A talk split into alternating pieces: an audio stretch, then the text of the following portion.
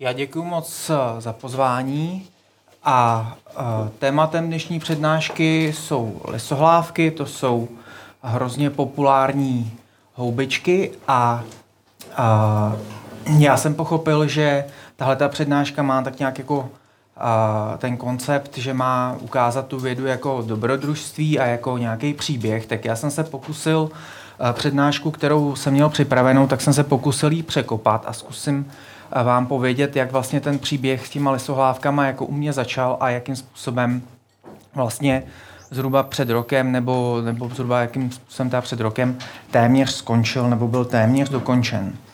A kdyby vás zarazily ty, ty afiliace, já jsem vystudoval uh, geologii životního prostředí na Přírodovědecké fakultě a nemám vlastně vůbec mykologické vzdělání, nejsem botanik ani mykolog a pracuji teda jako geolog a ještě pracuji na Ústavu jaderné fyziky a částečně spolupracuji s laboratoří biologie hub a vlastně mojím předmětem výzkumu jsou houby, ale je to vlastně interakce hub a geologického podloží, akumulace kovů v houbách a tak. Ale sohlávky je téma, vlastně, kterým jsem jako s vědou úplně začal vlastně na konci Gimplu a který se se mnou tahne tak jako bokem a kterýmu se jsem se věnoval hlavně teda ve volném, ve volném čase.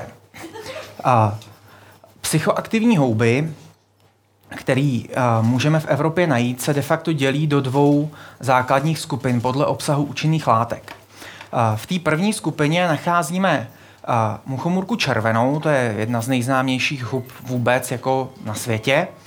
A, a tam je známo a zdokumentováno, že jsou teda látky, které dokážou nějakým způsobem mít vědomí, ale zároveň teda ta houba uh, hmm, Nezdá se, že by eh, byly české lesy každý podzim eh, jaksi pod nájezdy, nájezdy uživatelů, uživatelů muchomurek. Je to tím, že ta houba je toxická a že přeci jenom ta otrava jako nemusí být vždycky teda příjemná.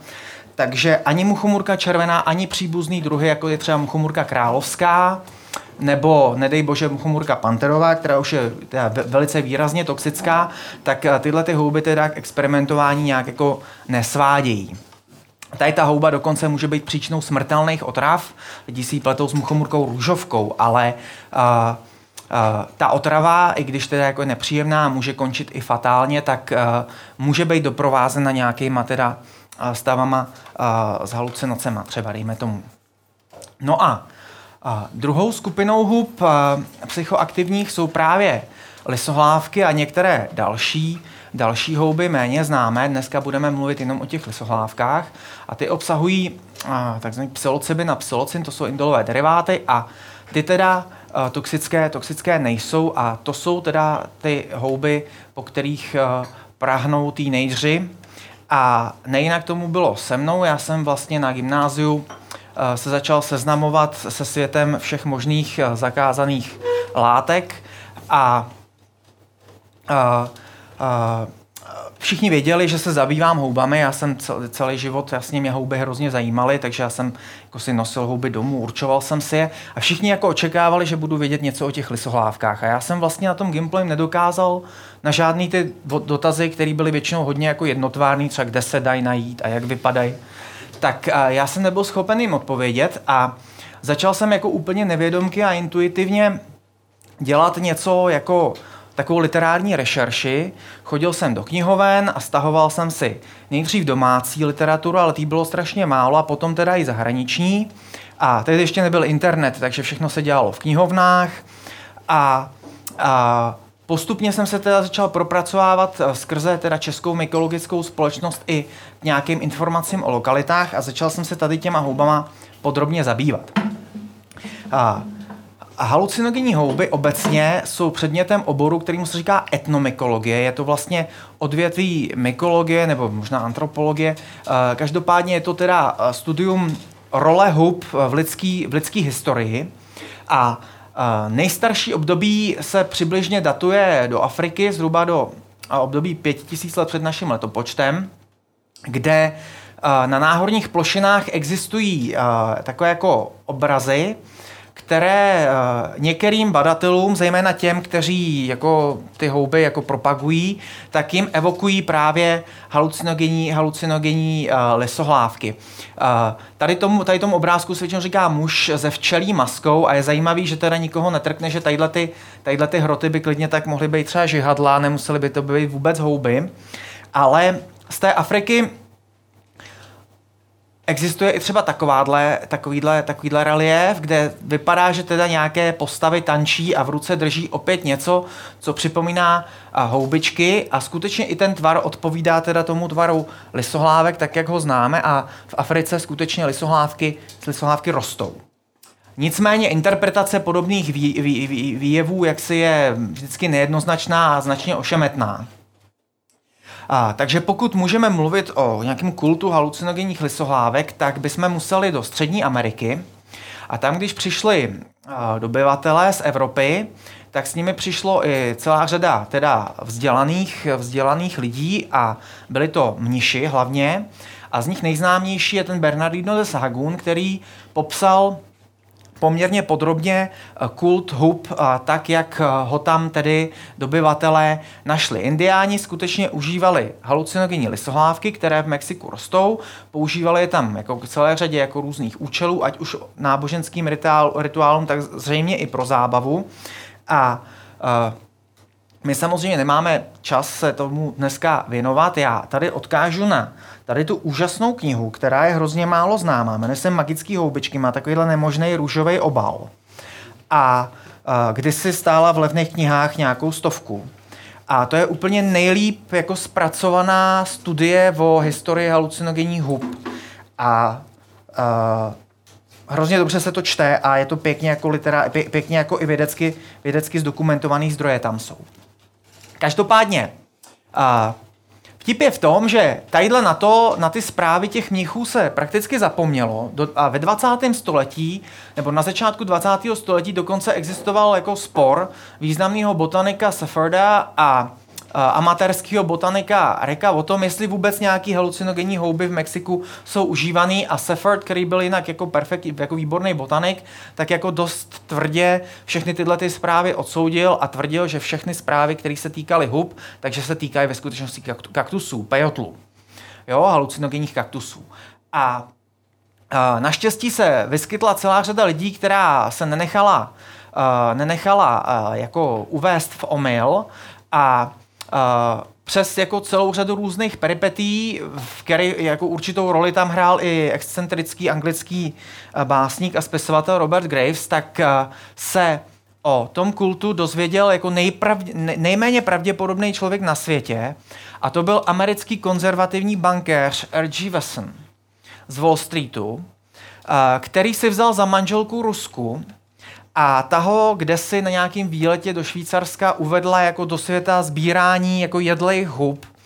A Vesen se proto úplně strašně natchnul a měl takovou jako představu, že by halucinogenní houby, uh, on tehdy třeba hlavně se zabývá muchomurkou červenou, mohly stát za jako vznikem, třeba vznikem náboženství, jo, někdy hluboko v minulosti. A upěl se tady na tu představu a uh, měl spoustu peněz a dozvěděl se o tom sporu a o té možnosti, že v tom Mexiku jsou nějaký halucinogenní houby. A do toho Mexika se vypravil a skutečně tam teda ty houby, houby našel. A potom ve spolupráci s mykology, což byl například Roger M., francouzský mykolog, a potom hlavně teda s Albertem Hoffmanem, což je, jak určitě mnozí z nás vědí, mnozí z vás víte, je to objevitel LSD, tak eh, tady ten švýcarský chemik potom identifikoval i ty účinný, účinný látky lisohlávek. Kdyby, jak říkám, měl kdokoliv zájem tady o tu problematiku, tak tady v té knížce je to krásně všechno, všechno popsané. No a my se odrazíme dál. Eh, tady to jsou ty, eh, vlastně, když tam mluvíme o těch účinných látkách, tak jsou to hlavně tady ty tady ty dvě, psilocybin a psilocin, tady máte jejich chemickou strukturu. A ty mají teda specifické, specifické účinky na, na uh, vědomí. Jak účinkují halucinogeny na lidskou mysl, to je přednáška, která by jako téma, který by zasloužil samostatnou přednášku. Kdyby někdo se o to zajímal, tak existuje o to literatura, třeba uh, skvělá práce kolegy Oborníka, uh, Tajemné houby, taková drobná knížička, anebo obecně třeba Aldous Huxley esej brány vnímání o účincích halucinogenních kaktusů. A teďka už teda k lisohlávkám jako takovým. Lisohlávky latinsky eh, se řeknou psilocíbe a ten rod lisohlávka to jsou eh, saprotrofní houby, to znamená, jsou to houby, které nežijou v symbioze se stromy, ale rozkládají nějakou organickou hmotu. Mají tmavý výtrusný prach a, a mají různou ekologii. Buď jsou to houby, které rostou z nějakých zbytků dřívek, nebo dokonce jsou mezi nimi i takzvané koprofilní druhy, to znamená rostou třeba na trusu, na, ví, na výkalech, eh, třeba hovězího dobytka nebo, nebo, nebo jinde.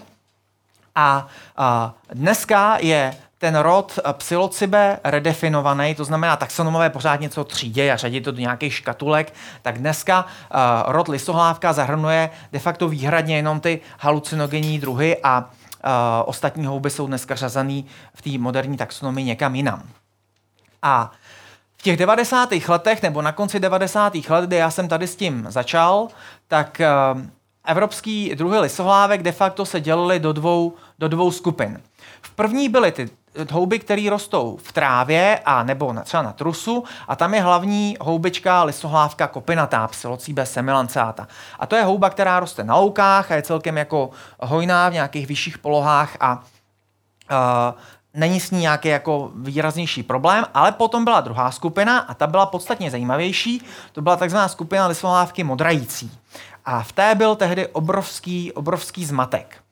Uh, Okolo té lisohlávky kopinaté je popsané větší množství, větší množství houbiček, ale uh, jsou to často houby, které jsou nesmírně vzácné. Třeba tady ta lisohlávka, která se latinsky jmenuje Psilocybe puberula, ta nemá ani české jméno, protože je známá jenom z Holandska, asi ze dvou nebo ze tří míst. Jo, takže to jsou hrozně vzácné houby a vlastně nevíme, kam přesně patří a jaký jsou jejich vzájemné vztahy, ale uh, tady máme třeba tu lisohlávku kopinatou, úplně typický plodnice, dlouhý nožičky, potom kuželovitý klobouček s takovým jako výrazným zahrocením, zahrocením. A ta houba, to je zajímavý, ona teda roste v trávě, ale hlavně roste tam, kde roste tráva, která se jmenuje metlice trsnatá. Jo, je to takový charakter podhorských až horských luk a tam, kde jsou takový ty krásný trsitý metlice, tak vlastně potom jako se chodí těm travám a vlastně se rozhrnují, jestli tam nějaký ty lesohlávky třeba, třeba v těch trsech nejsou tady to jsou přeskenované fotografie z diáků, tak nejsou úplně kvalitní, ale takhle vypadá ta houba.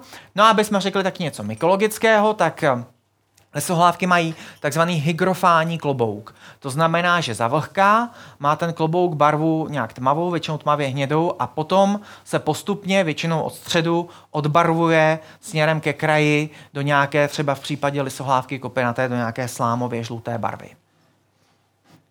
No a jak to vypadalo s těmi dřevními druhy lisohlávek? Tak a, bylo jich popsáno několik. Jednak ze severní Afriky byla popsána tady ta houba, lisohlávka Mérova, a jenomže Mary popsal v jiném rodu. On ji popsal jako Hypholomacianescens, to znamená v rodě třepenitka. Potom další druh, který byl popsaný popsaný z Velké Británie, z botanické zahrady v Kew, byla lisohlávka modrající, Psilocybe cianescens. Potom Moser a Horák, známí mykologové evropský, popsali ze Srbska lisohlávku srbskou. No a aby toho nebylo málo, tak eh, mykolog Šebek popsal ještě potom v 80. letech lisohlávku českou. Eh, když potom mykologové v 70. letech přišli na to, že tady ta houba je vlastně lisohlávka, tak by bylo logický přeřadit do toho rodu lisohlávka, ale protože jméno Psilocybe cyanescens, který by se tady pro tu houbu, který by na ní pasovalo, už bylo zabraný, tak ta houba se musela přejmenovat. Takže se muselo vymyslet jméno úplně nové a to je tohleto. Já to tady uvádím proto, že se všemi tady ty jmény se můžete v literatuře české setkat. No a v 80. letech 20. století přišel německý mykolog Kriegersteiner a ten se pokusil v té skupině udělat pořádek. Proskoumal celou řadu sběrů z celé Evropy a řekl, že to je všechno jedna jediná houba a nejstarší jméno, které mohl použít, bylo to jméno té lisohlávky modrající psilocybe cyanescens.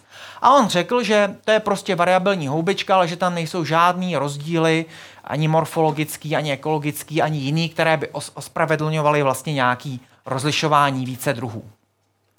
No a to byla teda situace, kdy já jsem teda vyšel ten Gimple a začal jsem, začal jsem do toho šťourat. A uh, První věc, která byla, já jsem naštěstí uměl německy, protože ta práce je v Němčině, první věc, která byla zajímavá, tak uh, Kriegelsteiner vlastně viděl jenom jednu jedinou, jeden, jednu jedinou kolekci lisohlávek naživo.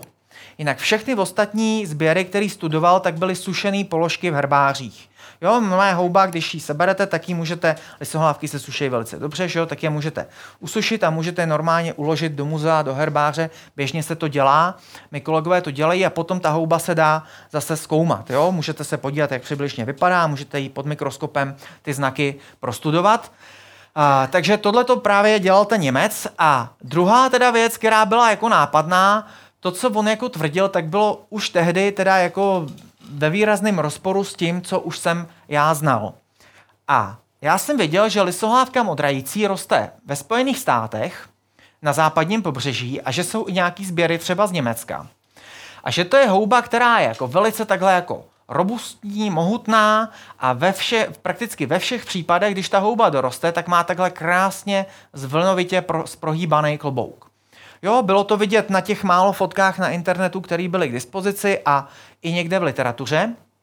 No a potom jsem znal lisohlávku českou, to je ten šepkův druh, a ta byla popsaná že jo, ze středních Čech, takže uh, já jsem jako věděl, odkud ten šebek popsal. No a to je houba, která vypadá takhle. To je houba, která má tenonky, nožičky vytahnutý, má takhle krásný kuželovitý kloboučky a prakticky nikdy ty kloboučky nejsou nějak zvlněný. Takže ta houba vypadala jinak.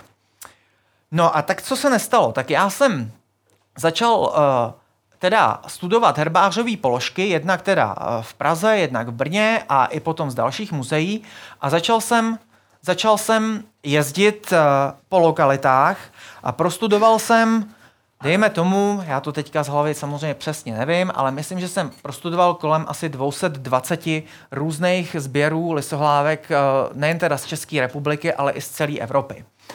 No a zdálo se, že a, tyhle ty lisohlávky bude rozdělit na dvě velké skupiny.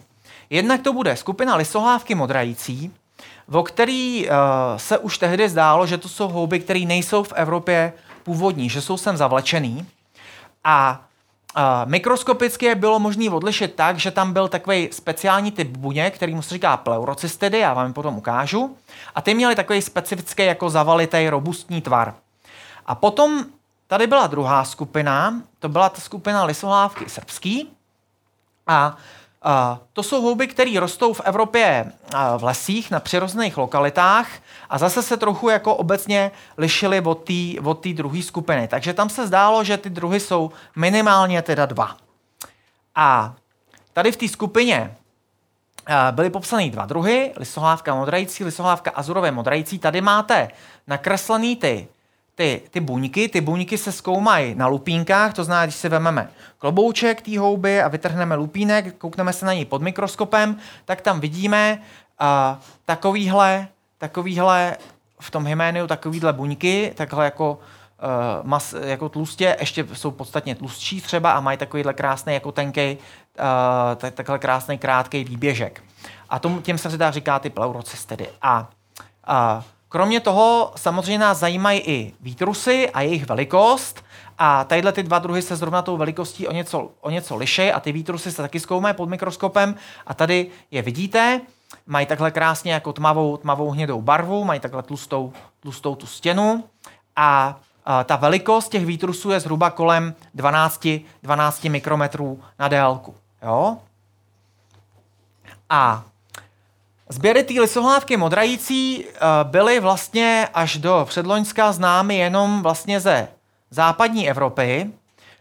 Tady ta houba byla originálně popsaná, ale jsou ojedinělý nálezy vlastně z Francie, Belgie a některých dalších zemí. A je to teda houba, která vypadá asi takhle, takže mohutná houbička s vlnovitě s prohýbaným kloboukem dospělosti a jako všechny halucinogenní lisohlávky, ona modrá, buď teda na klobouku, nebo někdy i na ploše lupenu, ale hlavně je to vidět na nožičce, která je světle zabarvená a tady vidíte, že to, ty zbytky toho vláknitého véla, které jsou na té nožičce, tak buď samovolně na lokalitě, anebo při otlačení tak mění barvu do modré, nebo modrozelené, nebo do zelené barvy. Je to vlastně takový znak, který, kterým se dají rozpoznat halucinogenní houby. Bohužel ne každá houba, která je halucinogenní, tak modrá. Jo? ale teda, pardon, ne každá houba, která je modrá, je halucinogenní, ale všechny houbičky, které teda obsahují psilocybin nebo psilocin, tak až na naprostý výjimky, tak všechny se vyznačují tady tou barevnou změnou. A tady máme nějaký zaschlý plodničky, vidíte, že ta barva toho klobouku je krásně, krásně jako plavá, to je z Německa. Tady je nějaký sběr uh, z Belgie a tady Ona ta houba se celkem jako úspěšně dá pěstovat i jako v takzvaných, říkají se outdoor cultivation, prostě, že si tu houbu de facto zasadíte na zahradě a ona vám tam jako vyroste. Tohle je přesně ten případ, jo? To je nějaký trs vytržený z nějaký teda soukromý, soukromý venkovní pěstírny. A to je zřejmě i důvod, proč se ta houba teďka v Evropě šíří asi mnohem rychlejší, než bychom, než bychom čekali. A tohle je sběr z botanické zahrady v Berlíně, taky z diáku přeskenovaný. No, potom je lisohlávka, která se jmenuje lisohlávka azurově modrající. Je otázka, jestli to je teda správ, jestli to je dobrý druh, to nevíme, ale to je houba, která je popsaná zase ze Severní Ameriky, ale našla se uh, přinejmenším teda na jednom místě v Evropě. A je to houba, která je velice mohutná, může mít klobouk až 10 cm v průměru a nožičku až 20 cm vysokou, takže to už je poměrně jako slušná, slušný macek. A já jsem zapomněl říct, že jak ta lisohlávka modrající, tak tady ta obsahují poměrně hodně těch účinných látek. A, a tady ta houba má jako výrazný vélum, který nechává na té nožičce takovouhle jako prstenitou, prstenitou zónu. Jo, tady vidíte taky zbytky toho véla. Tohle jsou pro nějaký veliký, veliký plodnice a vidíte, že to roste z nějakých zbytků asi naštěpkovaný olše, která tam byla na té lokalitě. No a ta druhá skupina, to jsou teda asi ty naše původní houbičky, tak uh, to je lisohlávka srbská a tam ty buňky, které vidíte na těch lupíncích, tak mají ten tvar jako tak jako úzce vřetinovitý a mají často tak jako dlouhý ten krček, takže tím de facto na první pohled jsou odlišitelný a Zase mají tedy nějaký tmavý, tmavý výtrusy, různý, různý velikosti. Jo? Takhle to vypadá na té ploše toho lupenu, když se na ní koukáte pěkně, pěkně ze zhora v mikroskopu. A já teda na základě těch toho, té hromady toho materiálu, který jsem prostudoval a který jsem projezdil po Čechách a Moravě, tak jsem publikoval tady ten určovací klíč vlastně k lisohlávkám v České v Český republice. Bylo to možné taky díky tomu, že spousta lidí se už na mě začala obracet, psala mi uh, maily nebo prostě eh, psali i poštou a samozřejmě říkali, máme nějakou zajímavou lisohlávku, nevíme, která to je, zajímalo by nás, jaká to je, můžeme pozvat, takže já jsem jako jezdil se dívat na lokality různých, různých lidí, měl jsem důvěru, ne vždycky člověk dostane důvěru, jo, když takhle jako málo kdo je ochotný prozradit naleziště, ale uh, seznámil jsem se díky tomu taky se spoustou jako zajímavých lidí. A tady v tom klíči jsem teda publikoval to, co jsem za těch zhruba deset let jako vybádal. A to byl teda jako nový druhový koncept lesnohlávek tady v té skupině který říkám teda, teda Serbika. Jo? A a když se podíváme na to, jak to tam vypadalo, tak co to je, co to je za houby? A Předtím ta lisohlávka modrající, to jsem zapomněl zúraznit, to je houba, která v Evropě je známá prakticky výhradně z takzvaných synantropních stanovišť. To znamená ze stanovišť, které jsou silně ovlivněny činností člověka. Jsou to hřbitovy, botanické zahrady, zoologické zahrady, městské parky. Jo, ale prakticky většinou je to nějaká mulčovací kůra, štěpka, jo, takovýhle lokality, tak a, tam ta houba roste. Ale že by byly známý nálezy z přirozených lokalit, to ne. Tady v případě tady těch hub jsou to všechno, až na naprostý výjimky, jsou to všechno nálezy e, prostě z lesů a nebo prostě z přirozených míst, ale e, ne, že by teda ty houby rostly vyloženě na nějakých panenských místech, často vyhledávají nějaký rigoly podél cest třeba, ale jsou to prostě uh, sběry z volné krajiny. A podívejte se, jak, uh, jak to tady vypadá. Tak jednak tady máme lisohlávku srbskou, potom teda máme tadyhle tu houbu, která je z Afriky, o který vlastně nic moc nevíme, ale to jméno existuje. Pak máme š- srbkovou lisohlávku českou, No a potom vlastně výsledkem toho mojeho snažení bylo to, že vznikly ještě dva další, dva další druhy. Jedna klisohlávka tajemná a jedna klisohlávka moravská. A podíváme se na to, jak to, jak to vypadá. Lesohlávka srbská pro nás byl oříšek, protože to byla houba popsaná ze Srbska a byla prakticky neznámá a jediný, co jsme měli, je tady ta nedokonalá stará fotografie od pana profesora Mozera, která vznikla, když oni tu houbu popsali. A vidíte nějakou drobnou, relativně drobnou houbičku, sice jako robustní, ale malou, uh, s lehce dokonce i s trošku jako zvlnovaným tím kloboučkem, ale nebylo to nic, co by nám jako úplně připomínalo ty houby, které jsme znali od nás. A tady to už jsem vysvětloval. A potom jsme znali tu a, lisohlávku českou, což je teda ten Čepkův druh, popsaný vlastně od nás a já jsem, jestli se nepletu, tak jsem ještě nikdy žádný sběr mimo Českou republiku tady té houby neviděl. A to je houba, která roste přibližně na takovýchhle místech, to znamená vlhko, nějaká hodně dřevní hmoty opadaný, zarostlý nějakou jako vegetací, tak to je jako místo, kde ty houby, když jdete na podzim do lesa a máte kliku, tak to tam může vypadat třeba takhle. A tady vidíte plodnice těch lisohlávek, které tam rostou jedna vedle druhý. To je mimochodem umožněný, umožněný tím, že tady, když už to není vidět, tak pod tou vrstvou listí jsou zbytky toho, jak tam lesáci, lesáci nechali zbytky po těžbě, je tam poměrně jako velká vrstva dřívek a lesohlávky jsou takový jako oportunní a když někde najdou jako větší množství materiálu, který můžou skonzumovat, tak to s chutí udělají. Takže tady teda, už jste viděli, tak ukážeme jiný snímek. Lesohlávka česká se vyznačuje jednak tím, že roste hodně pozdě na podzim, většinou začíná růst až od listopadu a má hodně světlý ty lupeny, jako de facto nejsou vůbec tmavě hnědý, jsou jenom do takovýhle, jako, takovýhle světlý barvy. Má karamelový, světle, karam, svět, světle hnědě, hnědě karamelový klobouček a tenonkou, tenonkou nožičku. Jo, a potom ještě jako samozřejmě má nějaký mikroskopický, mikroskopický znaky. Tady máme, tady máme další. A jinak tadyhle takhle ten okraj, okraj toho klobouku má tendenci jako lehce zelenat nebo lehce modrat. Jo, je to houba. Jo, a potom taky na bázi třeně teda jsou takovýhle štětinatý útvary, kterýma ta houba jakoby prorůstá, pro, říká se tomu rizomorfy, prorůstá tím do toho substrátu, ze kterého roste, což jsou vždycky nějaký zbytky dřívek nebo tlející kopřivy nebo něco na ten způsob. A tady vidíte krásně to promodrávání podél okraje klobouku.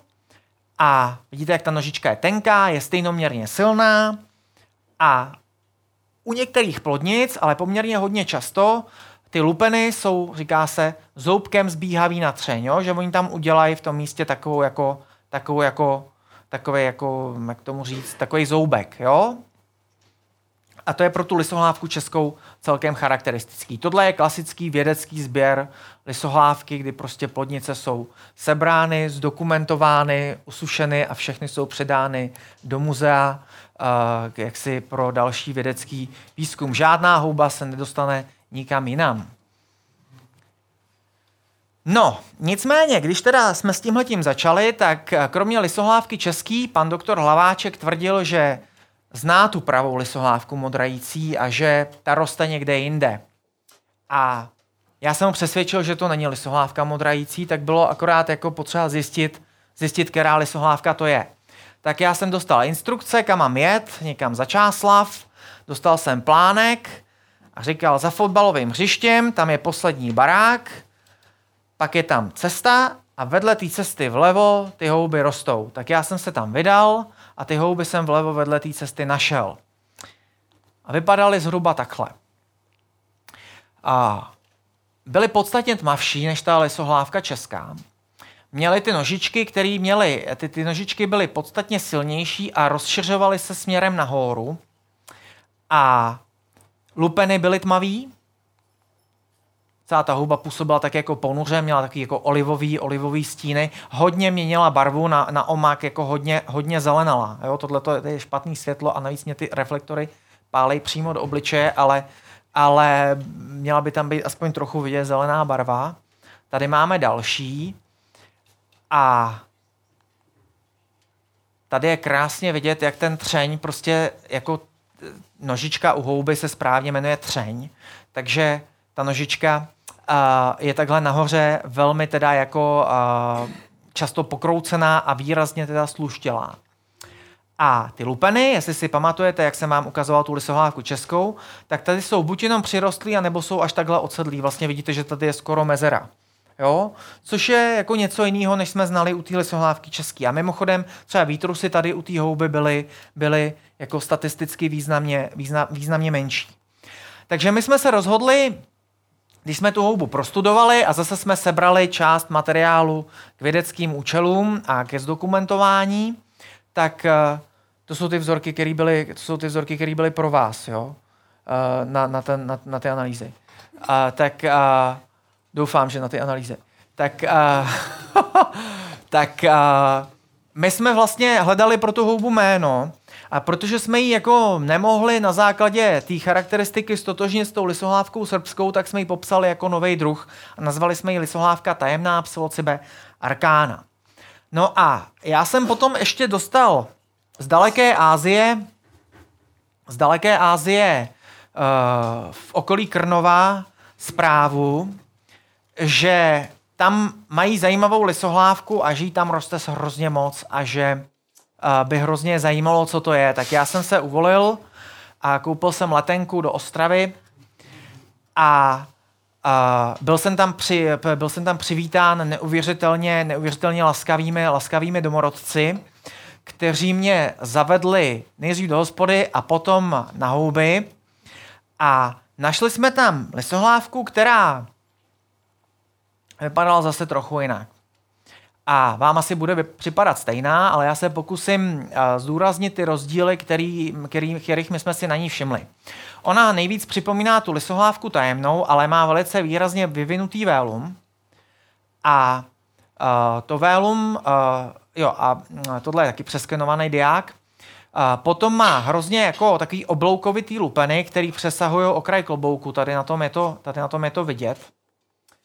A podívejte se, jak ty třeníčky můžou být jako krásně až jako strakatý, kolik tam toho véla je. A to vélum nechává na třeni dokonce takovýhle, jako velice často, takovýhle prstenitý, prstenitý zóny. Jo, tomu se říká, vlastně to je takový falešný, falešný prstínek.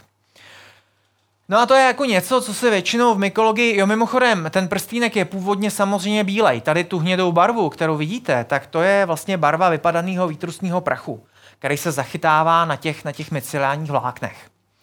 A uh, a kromě toho tam byly nějaký drobný jako mikroskopický rozdíly a teďka zase jako co s tím, jako je to, co to vlastně je. Tak eh, zase padlo rozhodnutí, že bychom té houbě mohli dát nový jméno a nazvali jsme ji teda na počest objevitelů lisohlávka Moravská, ještě pak tam byly problémy, protože my jsme si uvědomili, že část těch naleziště hlavně ve Slesku a že vlastně že vlastně je to průser a potom se ta uměle vyrobila jedna lokalita na Moravě, aby houba mohla mít to jméno, protože to, to slesko je takový jako sliský, ono by to mělo jako silazika nebo tak nějak a to se mi prostě nelíbilo. Takže jsme museli houbu dostat i na Moravu teda. A než jsme se říkali, že by to mohlo vyrovnat určité frustrace z toho, že existuje lisohlávka česká a není žádná lisohlávka moravská. Takže uh, jsme vlastně přispěli k porozumění mezi národy. A potom se stala ještě jedna zajímavá věc. Dostali jsme zprávu z Německa, od německého mykologa Christofa Hána, že našel nějakou lisohlávku, která mu zase nesedí na nic, co, co jako je popsaný a ta houba vypadala celkem podobně jako lisohlávka moravská nebo jako něco jiného, ale měla strašně velký výtrusy jo, pod mikroskopem. Ty spory byly prostě úplně jako mimo všechny, mimo všechny parametry. A shodou okolností já jsem tu houbu našel taky asi hned následující rok. A tak jsme se rozhodli jenom, aby jako to potom nikoho nemátlo, protože Christoph Hahn tu houbu nedokázal určit. On říkal, já tady mám prostě literaturu, ale ty výtrusy nesedějí na nic v literatuře napsaného, takže jako já vlastně jsem zmatený. Tak my jsme tu houbu popsali jako, jako, jako varietu. Jo, to se může. Přiřadili jsme to k týmu lesohlávce moravský a řekli jsme, je to varieta. A tady máte ještě ty fotky z toho Německa. Jinak na té houbě nebylo nic jako extra zvláštního. No, takže byl publikovaný klíč a tím jako byla uzavřená jedna kapitola. A Já jsem byl ten uznávaný vědec, který publikoval ten klíč, samý poklepávání na rameno, zvaní na všechny možné eh, vědecké konference a punkové večírky. A nicméně eh, věda je, eh, věda je proces. Jo, vlastně. Věda, věda je proces. A naskytla se možnost podívat se na to z jiného úhlu a konkrétně uh, molekulární genetika pokročila tak kupředu, že bylo možné vlastně extrahovat teda DNA a kouknout se na to, jak to teda ve skutečnosti s těma lisohlávkama je. Takže my jsme z těch našich položek, kterých jsme měli, a z takzvaných typových položek, vždycky, když popíšete novou houbu, tak k té houbě je takzvaný typ. To je položka, která je v muzeu a která, na který je napsáno, tady to je tohleto a vlastně všechny ostatní houby už se jenom tady s tím typem jakoby porovnávají. Tak eh, ty typy byly ještě dostatečně, dostatečně mladý na to, aby jsme z nich extrahovali DNA. No a v roce 2011 nám vyšla studie, ve které jsme pohřbili všechno, nebo skoro všechno, co jsem těch deset let dělal.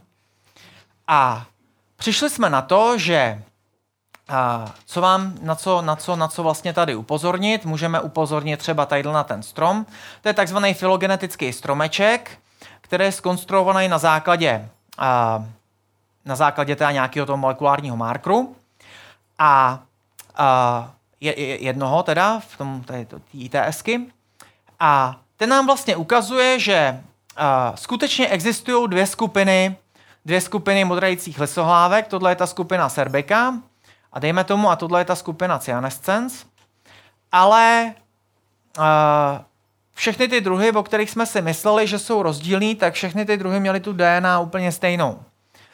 A týkalo se to nejenom té ITSky, ale taky jiného genu LSU a potom ještě my jsme v zoufalství teda vyrobili ještě jeden marker, aby jsme jako potvrdili to, co jsem, to, to, na co jsem přišel a všechno to ukazovalo jediným směrem. Ukazovalo to, že to, co nám tady roste, je pravděpodobně, pravděpodobně prostě jeden variabilní druh.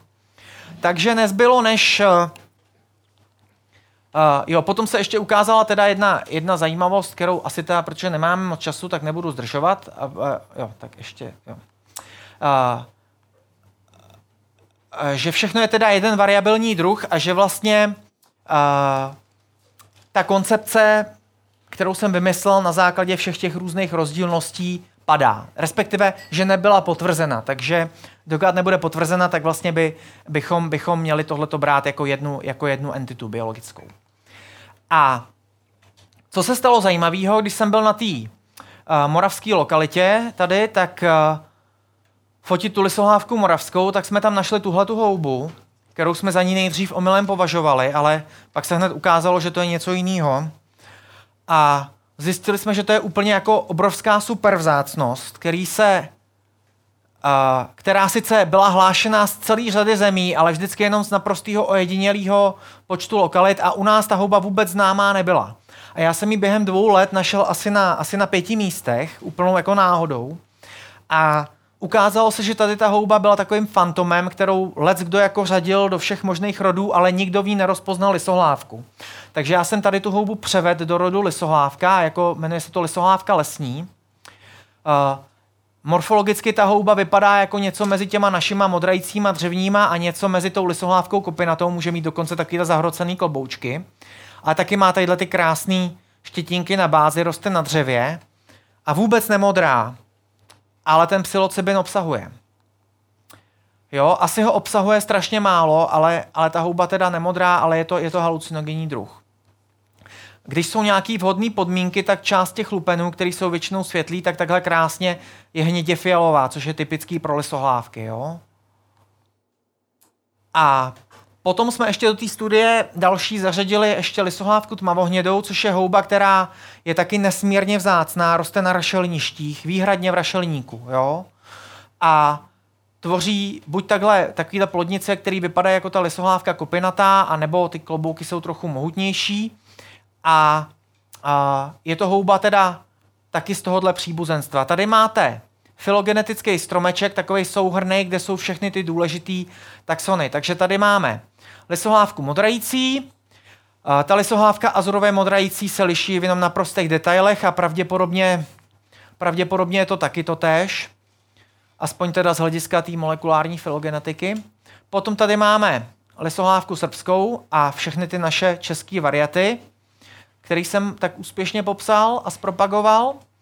A potom tady je druhá skupina, jak vidíte, tadyhleta, tadyhleta, tadyhleta druhá větev. A do té patří ta lisohlávka rašeliná a ta lisohlávka lesní. Jo, a tady máte lisohlávku kopinatou. Takže všechny tady ty druhy jsou z toho příbuzenstva těch halucinogenních, halucinogenních druhů.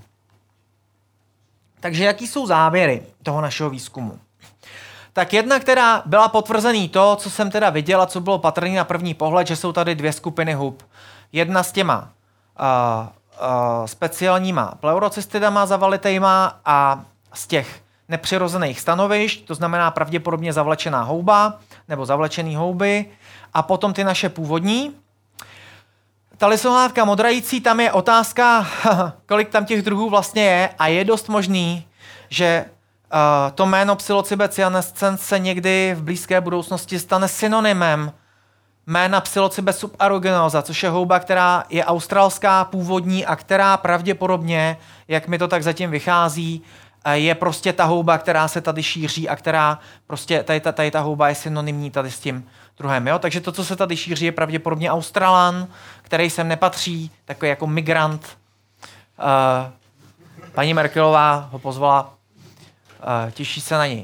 Uh, máme tady, potom tady máme teda ještě tu lisohlávku lesní, která má v Americe teda příbuznou, ale ty, eh, my jsme ji osekvenovali a jsou tam nějaký drobný rozdíly, takže zatím držíme dvě jména. Pro tu evropskou lisohlávka lesní psilocybe medulosa a pro tu americkou jméno psilocybe sylvatica bez českého názvu. A první analýzy, které máme, teda ukazují, že by tam měly být ty účinné látky. Potom máme tu lisohlávku tmavohnědou, ta je z toho rašelniště, ta se dneska správně jmenuje psilocybe fuscofulva, to jméno Atrobruna se nedá použít jako ze složitých důvodů. Ta roste taky ve Spojených státech, nejenom v Evropě. A zdá se, že ta, to, co roste ve státech, takže je to tež, co roste tady. A pravděpodobně to není halucinogenní. My jsme analyzovali několik kolekcí a v žádných se nepotvrdily ty účinné látky. Problém je v tom, že říct, že něco není halucinogenní, je problematický, protože vždycky se může ukázat, že to byl nějaká, nějaká souhra jako blbých podmínek a že nějaká kolekce by to třeba, třeba, třeba měla ty účinné látky, ale každopádně tady ta houba je zatím jediná známá lisohlávka, která neprodukuje ty halucinogenní látky. No a jak vypadá ten komplex psilocybe serbica? Tak správné jméno pro ty naše houby, které tady rostou, je psilocybe serbica. A všechny tady ty houby jsou synonyma. A je otázka, jak je to s tou africkou houbou, ale já teda na základě toho, co jsem viděl, se domnívám, že ta africká houba je to tež. Jo, a de facto byla popsaná první, ale protože to jméno nejde použít, protože Singer tady to přesazení udělal v roce 73 a tady to je houba z roku 68, tak tady ta houba má prioritu a má, má prioritu tohle jméno. Takže my jsme teda rozhodli, že té houbě budeme říkat česky lisohlávka tajemná, latinsky se jmenuje Psilocybe serbica a kdo chce, tak může ty variety, které já jsem teda rozlišil v tom klíči, tak je může jako se snažit sportovně odlišovat. A je samozřejmě otázka, jestli další výzkum by třeba neukázal něco víc. Třeba to je nějaká raná speciace, třeba to jsou nějaký druhy, které se teprve začínají oddělovat a až tady budou moje práce citované třeba za 100 tisíc let, tak eh, že potvrději to, co jsem si myslel. Jo? Uvidíme. Eh, potom jedna novinka. Uh, lesohlávka modrající, vy jste si možná všimli, že jsem tam měl to CZ. Lesohlávka modrající byla v roce 2014 nalezena v České republice, konkrétně na jedné zahradě u Prahy. Rostla tam zmulčovací kůry, kterou tam přivezla nějaká banda vlasáčů a děsně se přitom potutelně usmívala. A byla to, bylo to nalezený ta majitelem zahrady, který je zubař a chodí k němu jednatel České ekologické společnosti a jeho hrozně zajímalo, co mu to roste na zahradě. Takže se ta houba dostala ke mně a já jsem ji identifikoval takže tam teďka jezdím škubat. Uh, uh, předloni tam toho bylo hodně, loni už tam toho bylo málo, ale pořád jsem tam houba drží. A potom ještě ta houba byla nalezena na jiném místě v Praze, uh, uh, takže máme dvě lokality, jo, potvrzený v České republice. No a protože už se blížíme k závěru, ale ještě jsem úplně nepřetáhl, tak jestli mi dáte ještě pár minut, tak uh, si jenom můžeme ještě říct několik zajímavostí a já o tom vždycky mluvím, když mám přednášku o lisohlávkách, protože samozřejmě to jsou houby, který jako let kdo se s nimi snaží experimentovat, tak já samozřejmě jakožto vědec nemohu přímo teda doporučovat konzumaci lisohlávek, respektive to nemůže dělat nikdo, pokud nechce být za to trestán, to se u nás nesmí. Jo? Můžete šířit všechno možné, jakýkoliv myšlenky, zrůdný, jako třeba komunistickou ideologii, můžete bez problémů šířit, ale říct, jako jeste houby, to se říct nesmí. Jo? Máme demokracii. A, a, takže ty rizika. Předně rizika záměna se smrtelně jedovatými čepičatkami. Ukážu vám za chviličku houby, které jsou lisohlávkám podobný a které jsou zatraceně jedovatý. A ze světa jsou známý teda smrtelný, smrtelný otravy. Potom samozřejmě, prosím pěkně, lisohlávky jsou halucinogen, takže pokud uh, jako neodhádnete tu dávku, počet hub, který vlastně ta někdo, když by experimentoval, tak mu to může způsobit to, že ten stav bude teda silnější, než by si on sám představoval. No a pokud samozřejmě mm, jak si eh, užíváte nebo experimentujete v nevhodném prostředí, případně máte dlouhodobé deprese a eh, vůbec predispozice k tomu skákat z oken a jo, tak se vám může stát, že původně příjemný, příjemný stav je nasta- na, jako nahrazen stavem nepříjemným. Údajně ty, ten nepříjemný stav se čas od času, respektive to, že to bude nepříjemný, roste, to, to, to riziko roste s počtem, s počtem experimentů. Údajně se tomu nevyhne, nevyhne nikdo a i zkušení, jak si uživatelé lisohlávek říkají, že občas se jim to, se jim to stane. Máme v České republice jeden smrtelný případ. Po uh, užití lisohlávek, uh, ovšem v kombinaci s alkoholem uh, na nějaké brněnské diskotéce. A dotyčnému se udělalo špatně od žaludku, to je stav, který někdy může nastat. A byl to nějaký americký student a oni ho, protože se asi báli, že tam byl nějaký třeba jako jiný problém, tak ho vzali do, němo, do nemocnice a v té nemocnici se mu rozjel, rozjel teda ten, ten, ten trip No a tam samozřejmě teda nemocniční prostředí, asi každý poplatník eh, zdravotního pojištění ví, že není nic příjemného ani jako při střízlivém stavu, natož tedy na, na drogách a oni ho tam nějak jako trochu vydeptali a pak ho tam nechali samotného a on se teda snažil o tam tuď zdrhnout a a spadnul skutečně teda vyskočil jako z okna. Jo? Pravděpodobně to nebylo to, jak se jako všeobecně říká, že se vám po houbičkách chce létat. A, to, myslím, není pravda.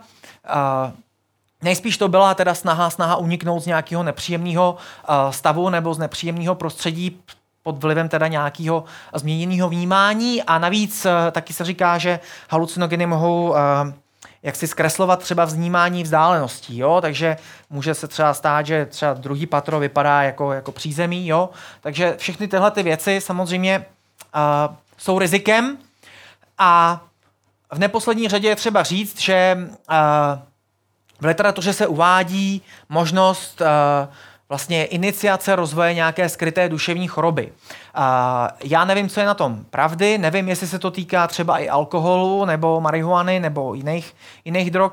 Každopádně se tohle jako blbě testuje na nějakém vzorku populace, jako a blbě se to prokazuje. Jo, ale tak je potřeba to vědět. Nicméně, Účinné látky lisohlávek jsou v posledních letech uh, v jaksi v, jak to říct česky, uh, v popředí zájmu uh, vědců, uh, z řad lékařů. Tady máte nějaký článek z roku 2015 a tady se nějaký pan doktor nebo profesor stěžuje, že zařazení psilocybinu a psilocinu na seznam zakázaných látek výrazně znesnadňuje, respektive znemožňuje jejich lékařský, lékařský výzkum. U nás jeden takový lékařský výzkum teďka probíhá, bude o tom dokonce na konci března další přednáška. Nejdřív budu mít přednášku já a potom bude mít předná, přednášku psychiatr, který teda ten výzkum přímo, přímo, uh, přímo dělá.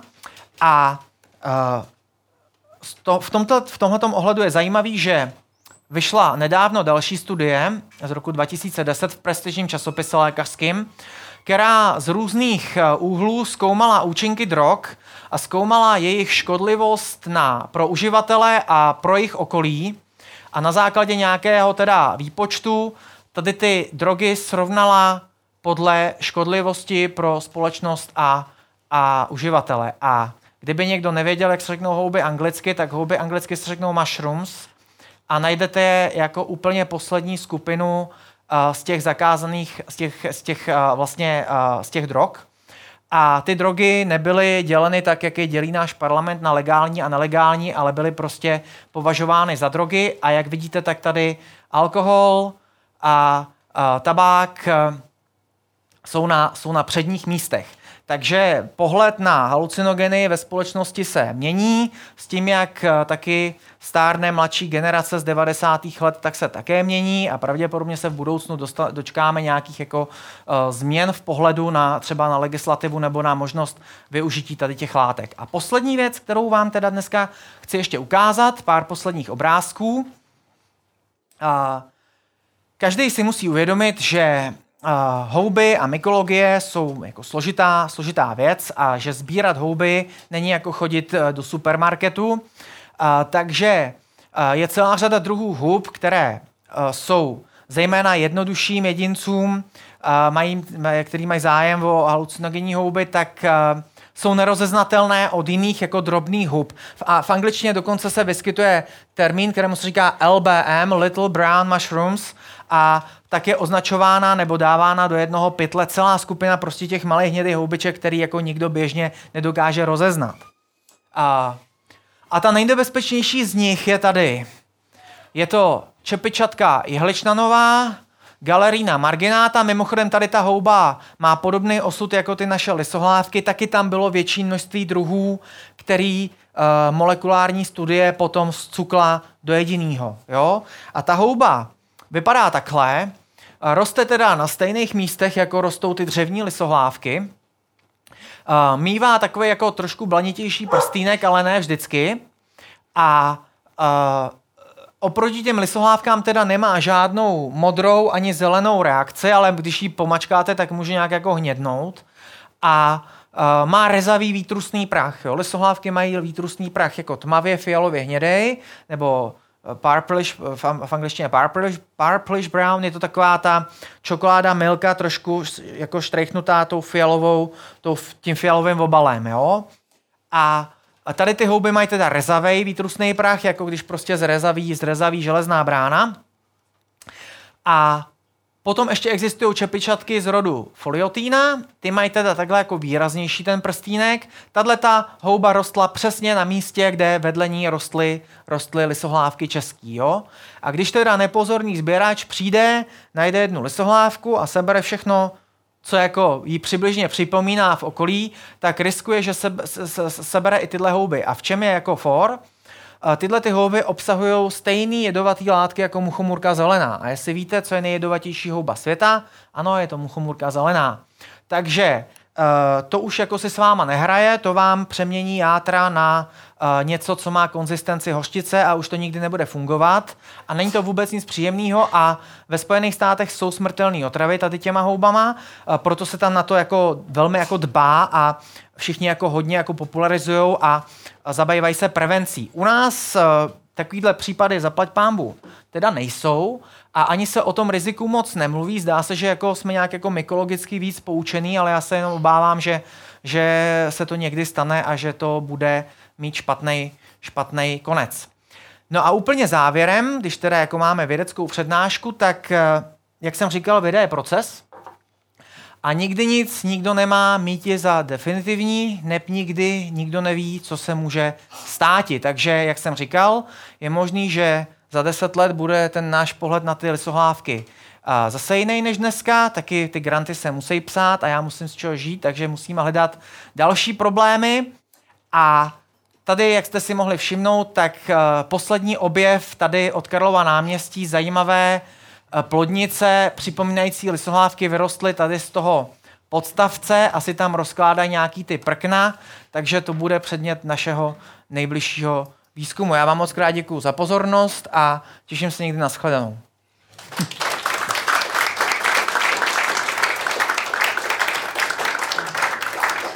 Jo.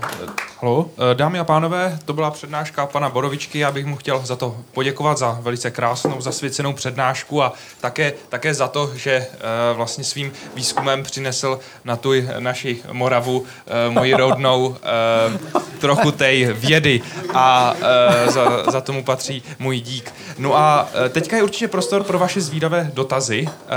Máte, máte již nějaké připravené a pokud budete mít, tak jo, tak já vám dám tady ten mikrofonek, aby to bylo nahrané i na, na té přednáš, eh, na, na tom záznamu. A pokud ještě nejsou tedy žádné dotazy, tak já teda to odstartu takovým dotazem. My tady viděli spoustu takových různých druhů a vidíme, že ty druhy se můžou i tak jako různě měnit a eh, nevíme, kam, kam to zařadit a tak dále. Jak se, jak se vlastně stane, že se stane z jednoho druhu třeba dva druhy? Jak, jak to, že se to stane, že se to zmutuje natolik, že se vytvoří nový druh, který není příbuzný, nebo který je příbuzný, ale je to, může to klasifikováno jako nový, nový druh. Jasně. No, já jsem se obával, že padne takováhle otázka. A ono totiž, eh, že já nejsem biolog, ale ono obecně z definicí druhů je to problematický. On vlastně jako, uh, jsou různé koncepce, co to vlastně druh je. A samozřejmě ideální koncepce druhu je biologická, to znamená vlastně, uh, my kdybychom měli dejme tomu dvě houby, o kterých bychom se domnívali, že uh, můžou být rozdílné, tak ideální by bylo zjistit, jestli teda mycelia jsou schopná se prokřížit a jestli uh, z toho mycelia dokáže zase vzniknout plodnice, která dává potomstvo, které je, je plodné. Ale tyhle ty pokusy uh, často vlastně na houbách, nej, to se dá udělat u nosorožce, ale blbě se to dělá u houby. A, takže dokonce jsou i takové definice, že druh je to, o čem taxonom prohlásí, že je to druh. A, a takže a, samozřejmě klasická mykologie, kterou jsme tady měli, dejme tomu do konce 90. let, tak je založená na studium morfologických znaků, to znamená, když přijde taxonom, sebere houbu, udělá popis, ta houba má nějaké znaky na sobě, potom dáte houbu pod mikroskop, podíváte se, jsou tam zase nějaké mikroznaky a uh, vlastně je potom na vaší nějaký jako na vašem osobním vhledu a intuici, uh, co prohlásíte teda za druh a co, co už jako budete považovat za vnitrodruhovou variabilitu. Když teďka přišla DNA, tak ta s tím jako hodně zamávala, protože uh, dneska na nových jako uh, vědeckých článcích se setkáte s tím, že máte právě jméno a k tomu máte 10, 10 synonym. Jo, protože třeba francouzi mají tady k tomu úplně jiný přístup než třeba severani, takže francouz, když přijde a koukne se na houbu a připadá mu, že mu dává trochu jiný odlesk než uh, než ta včera, tak z ní udělá, udělá nový druh a de facto nikdo mu v tom nemůže zabránit. Jo? Takže známý jméno uh, Patrik Rimo, to je noční můra všech lidí, kteří dělají pavučince, to je prosím básník a filozof který dělá mykologii a který zaplevelil mykologii obrovským množstvím men a všichni se jako doufají, že už ten člověk pojede do důchodu a že už to nebude dělat, protože teďka prostě všechny ty jména jsou synonymní, ta DNA je prostě stejná a dneska se na ty molekulární znaky teda hodně dbá. Jo, ale jak vlastně ty druhy v té evoluci vznikají a kdy se to vlastně třeba rozštěpí, tak eh, to je otázka asi spíš teda na někoho biologicky fundovanějšího než na mě. My vlastně sledujeme ten stav, jak tady vlastně teďka jako je a uh, tápeme někdy. jo, jo. Tak to, je, tak to je krásné, že si můžete tak eh, vymýšlet. No, no a uh, jsou tady dotazy? Jsou. Samozřejmě je to exaktní vymýšlení. Já mám takovou navazující otázku, jestli nejsou nějaké studie, které by se třeba zabývaly vlivem prostředí na, na to, jak ta houba vlastně vypadá. Jestli to třeba se nemůže lišit v tom, že ta houba třeba roste v jiném podnebí trošičku nebo za jiné teploty. Jaký je vliv podnebí, to nevím. Oni se teďka, jako díky tomu, že se člověk vlastně globalizoval a všechno se jako hejbe, tak je, je celá řada hub, které právě byly různě zavlečený a určitě se to bude studovat. Jo, třeba jsou nějaký mykorizní houby, které jsou třeba teďka na Novém Zélandu, které rostou a jsou typicky evropský. Ale uh, spíš bych, když se bavíme o lesohlávkách, spíš bych řekl to, že určitě má vliv uh, na tady ty saprotrofní houby uh, ten substrát. Jo, a vtip je v tom, když máme lisohlávky, které rostou přirozeně uh, na těch jako nějakých drobných větvičkách, tak uh, když potom se tam udělá, co se teďka les, lesáci dělají, je tam třeba hromada té štěpky a těm lisohlávkám nebo jiným houbám tam vznikne jako nesmírně jako uh, atraktivní substrát, tak ty houby většinou jsou jako líp vyvinutý, jo? jsou mohutnější, robustnější, takže tady toho jako si člověk, si člověk všimne, někdy můžou být i opravdu extrémně velký, ale uh, to je teda jako tím, že mají dostatek živin. Jo, ale jak eh, třeba je dost možný, že obsah účinných látek se může lišit v závislosti na podnebí. Třeba hodně se to uvádí s muchomurkou červenou, že to, co roste na té Sibiři, takže má víc těch účinných látek a méně těch toxických. A zrovna tak by bylo třeba zajímavé porovnat lesohlávky z teplých oblastí Itálie, kde rostou, a třeba z chladného podnebí u nás, ale to jsou věci, mm, které zatím nebyly, nebyly teda studované. Ale jako potenciální vliv tam Norte de